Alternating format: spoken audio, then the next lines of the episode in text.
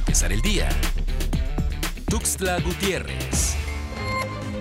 Sumó Chiapas 21 casos y un deceso de COVID-19 en las últimas horas. Con estas cifras se llegan a 10.281 casos acumulados y 1.339 defunciones. Hoy es el segundo día de la aplicación de la vacuna a adultos mayores. La jornada de ayer estuvo envuelta por una evidente desorganización y carente información para todos aquellos abuelitos que buscaban inmunizarse. Una jornada larga se vivió el día de ayer y hoy continúa con un horario de 8 de la mañana a 18 horas.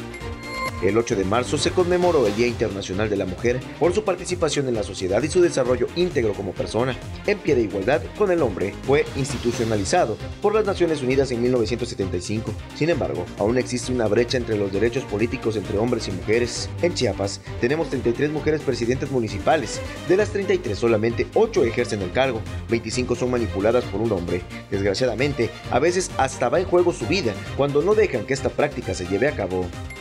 Mujeres de diferentes sectores marcharon la tarde de este lunes en el marco de la conmemoración del Día Internacional de la Mujer. El contingente que partió desde la Universidad Autónoma de Chiapas avanzó por la vía principal de la ciudad teniendo como punto de llegada la plaza central de la capital. A su paso, un grupo reducido de mujeres ocasionaron destrozos en negocios, comercios y entidades bancarias. No se habla de personas detenidas.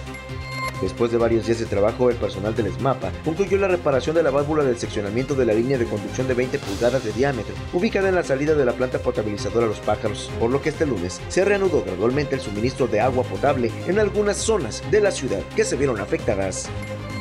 Para empezar el día, Tuxtla Gutiérrez.